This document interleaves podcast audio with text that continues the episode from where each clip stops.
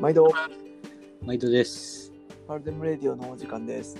この番組は、記事屋から見たファッションの情報配信番組です。今日もパトとジュビーでお送りします。はい。ちょっとマニアックな放送が続いてきてるので、ですね今日は箸休め的な です。感じで、はいはいはい。ちょっとね、気になるものっていうシリーズで、ちょっとやっていきたいんですけど、そのシリーズの1回目としては、ちょっと今日はですね、防寒着、どうしてるっていう話したいんですけど、うん。まあ、結構、どうなんですかね、ヒートテックだったり、あるいはちょっと肌が弱いから私は面を着ますとかいろんな人いると思うんですけど、うんうんうんなんか生地屋目線で言うとなんかうん。くしくも自分とジュビリーさんなんか同じような発想で傍観してるなっていうのをこの間雑談しててあ、そうだ。と思っていやあなんかこれで風を防ぎ中はこれで温めみたいなね。あやっぱそういう考え方するんだとあ。思って。まあちょっと何かの知恵に共有したらなるのかもしれないのでうん。ちょっとそれを皆様に伝えつつちょっと教えてほしいなっていうのもありつつっていう感じなんですけどそうね、そうね。ちょっと前提条件としてうん。結構寒がりですか？うーん、そうだね。結構寒寒いの嫌だね。寒いのやだうん。だから人より着てる枚数は多いっていう感じがあるかな。うん話してて。うん。なんか海外で商談とかしてると T シャツの上にダウンでマイナスでも過ごしてる人とかいますもんね。出たニューヨーカー。ねえマジで意味わかんないと思って。向こうの人寒さ強いのかなねえでも基礎基礎的な体温みたいのがやっぱり違いそうですよね。うん、まあね、そういうのはあるかもしれないね。ねなんかバーで T シャツで飲んでダウン1枚着て帰るみたいなうんなんかもううん理解できない。理解できない。そうそう。そっか。いや、自分もね、ずーっと、この特に3年くらい、なんか末端冷え性がひどくなってきて、もう指先、足先がめちゃくちゃ冷たくて、ああ、なるほど。そうそう。ちょっとね、最近はあれですね、足元に湯たんぽ入れて寝てますけど。だだいぶだね。あそうしたら最高にあったかく寝れる。うーんそうそう。ちょっと話それちゃいましたけどあ、いいよそっか。ちょっと着てる服はどんな感じですか？冬になってくると。僕はね、多分、あの、基本、4枚か5枚ぐらい着ちゃうタイプなんですけど、うん、うん。着る着る。うん、あ、本当に？うん。あえっとね、やっぱり、僕、あとダウンを持ってないんですよ。ほう。うん。そう、これ、ちょっとい、ちょっと現代人っぽくなくて、お恥ずかしいところもあるんですけど、ダウンを持ってなくて、ダウンを着な着たくない、着たくないっていうか、着着着ず嫌いっていうところもあるかもしれないけど。そう、なんか自分の上半身がモコモコしてるのが自分のスタイリングやの、なんか、あれに害害してるみたいなところがあって。そうなん なんとなく別に着りゃ着たでいいかもしれない。とライトダウンみたいなのでも、そうそうそう。インナーダウンも着ないし、だから、そう、せいぜい、そうだね。こないだ、こないだというか、最近、ススノーピークの中綿のうんジャケット、えー買ったんだけど、シンサレートのみたいな。うん。そう、それを初めて買ったぐらいで、ダウンは本当になくて。でどうやって防寒してるかっていうと基本的には、えーインナーのシャツと、うん。えーあとはタイプライター系のシャツ。で、うん。セーターで上にアウターみたいなうん。感じ、でもそういう組み合わせのイメージある、確かに。そうそうでインよくカーディガン着てるイメージある。あそうそうそうそうそうそう、そうだねレイヤードが好きな人なんでもともとうんうん。なので、まあ、インナーは結構、そう、ヒートテックは僕着ない人で、お肌の問題があって、だから無印の綿脚とかのほかほかインナーみたいなうんうん。まあそういうの着てでその上にタイプライターのシャツで結構グランパシャツが多いから、まあ、丈長い系うん。でその上に、えーグランパシャツが15センチ出るぐらいの丈の長さのセーターもしくはカーディガンを着ることが多い。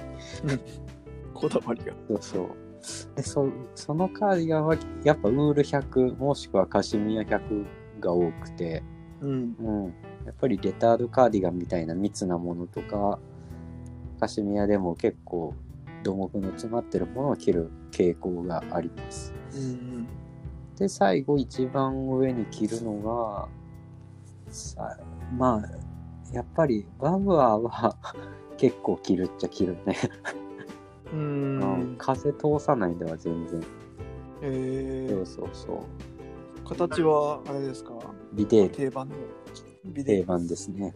オ。うん。定番のビデールを着ますね。なるほど。そうそうそうまあもちろんウールのトレンチみたいなのとかもね一応持ってはいるんだけどうんう。うんんそっか。でもまあ確立している感じですね。これでいくみたいな。そうビデールからのねあのーグランパシャツの丈の長さっていうのが僕は結構ポイントでうんうん。ビデールがちょうど僕の 腰骨のちょい下ぐらいでグランパシャツがお尻隠れる15センチみたいなところなんですよ、うんその丈感が好きなのとうん。うん。あとはやっぱり防寒っていうところでいくとやっぱり風を通さない、えーシャツ、えー保温性のあるウールもしくはカシミヤのセーターで最後に、えーさらにそれを防寒するための風を通さないバブアーみたいなうん。そんな感じですやっぱりでも、そっか、風を防ぐ、かつ、中に入ってるのは、ウールで保温性とそうそう。吸湿性みたいなところでバランスするっていうそう感じですよね。そうそう結局これ不思議なんですけど、まあダウン着ろよって話に今度なるんだけど、うん。ダウンの保温性っていうのは結局風を通さないあれって、まあ、ダウンが吹き出さないようにダウンプルーフって言ってあのね空気密性がかなり高い生地なんだけど、うんまあやっぱりそのダウン生地とあとは空気の層をいかに厚くするかっていうことで保温性ができててうんうん。まああの今のヴィンテージあヴィンテージっていうかミリタリーでもよく出てるあの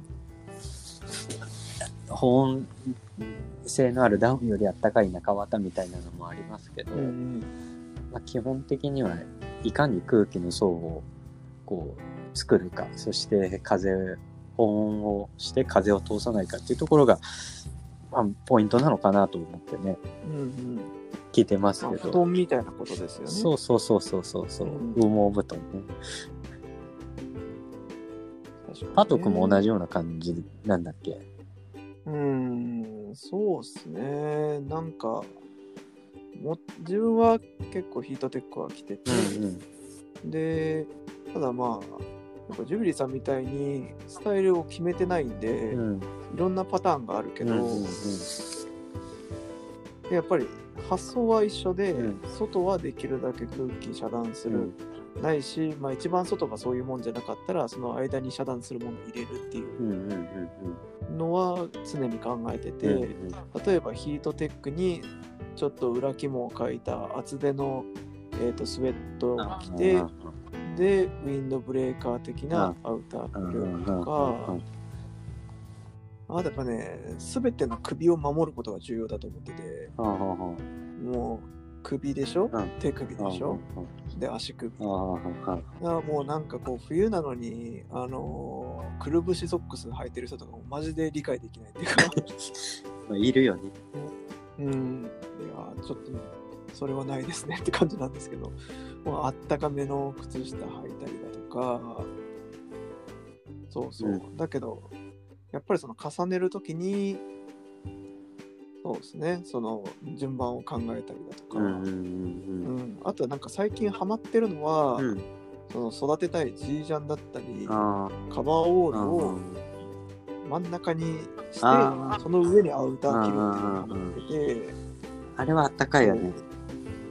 そうそう、でなんかねちょっと今一個気に入ってるのが、192030年だったかな名古屋で買ったあのすごいアンティークのあのベストがあってウうんうん。ールのベストなんですけど、うんうん。それがこう織物の耳の部分がこうバイアスにとってあってこう裾に耳が来てるベストを買って、うんうんそうそうでそれがねちょうど G ジャンの下に着るとそのセルビッチが下から見えるっていう着方ができるのに気づいてなんで最近はロンティーにでウールベスト着て、G ジャン着て、アウター着るみたいな。ーはそうそれがね自分的にはオツだなと思って。あ。いや、なるほどね。そうそう。でもなんかね、バリエーションやっぱりいろいろ自分の場合は楽しむ派だし、うんジブリーさんの場合はもうレイヤーのバランスを決めちゃって、それにはまるものをまあ買い足したりしていくみたいな感じでそうそうそう。やってる風なんですね。ね、スモックとかも着るよ。結構あー確かにリネンのスモックはね、高密度だから風通さないんですよ。だから意外に、あさって夏っぽい素材なんだけど、セーターと組み合わせると、意外や体の中は、こう、風通さないからあったかさがこう感じれるんですよ。うんうんうん素肌に着るとね、ひんやりするのがリネンだけど。うんうんうんそうそうそう。確かにな。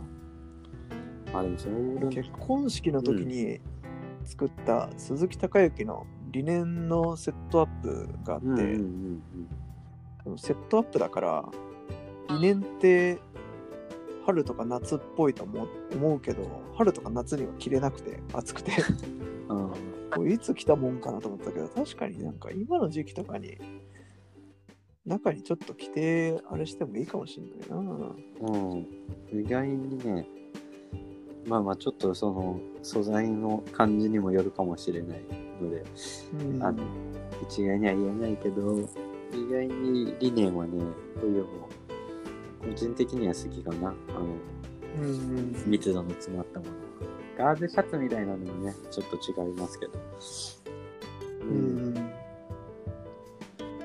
るほどねそうね。えっと聞いてくださってる方向けにワンポイントアドバイスみたいになります やっぱりセーターの根率は大事。お そそこはあるかな。アクリルじゃなくてウール100がいいよみたいいやなこと結構ねそう世の中アクリルのセーターとかあとねポリエステルとかまあいろいろあるし、まあ、一概にいい,、とか悪いっていうわけじゃないけどうん。ふあのフリースとかもね。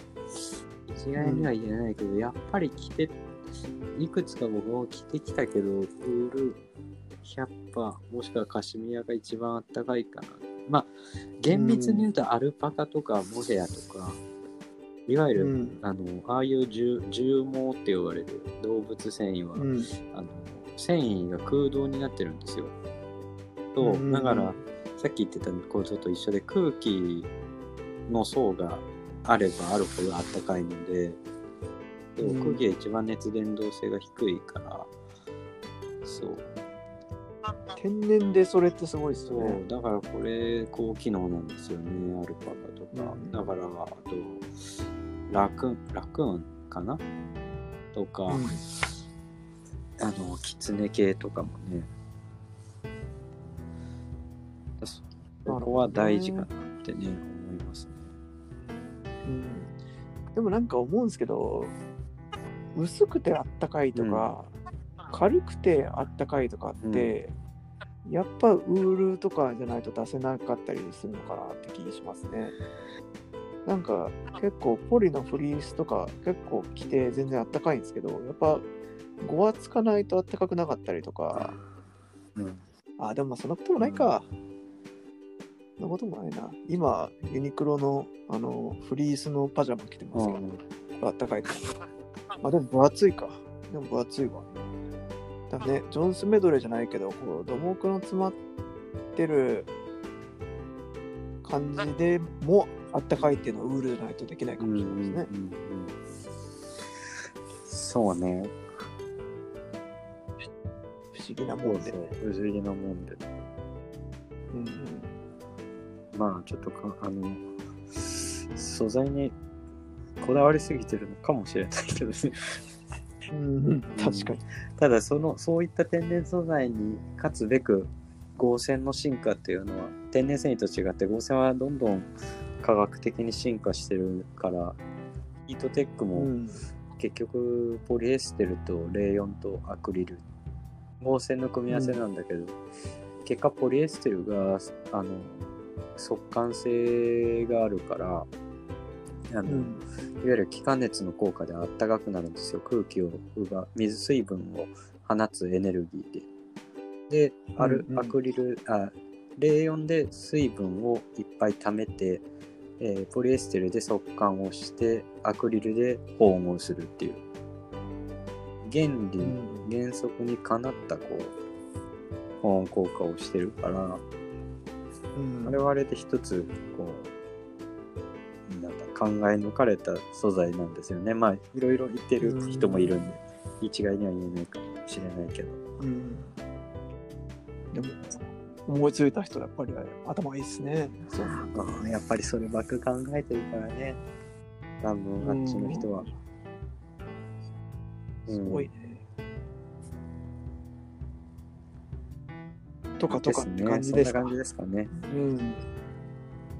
はい。はい。ちょっとまあ、ゆるいのもたまにはいいですね。結局、ちょっと語ってる？確かに。中身に入ってくるとちょっと語ってしまいます確かにね。ちょっと喋りたくなっ。はい繊維の話を。そうですね。はい。じゃあ、ちょっとこの辺で締めにしたいと思います。はい、この放送が気に入っていただけた方は、いいね、レターお待ちしております。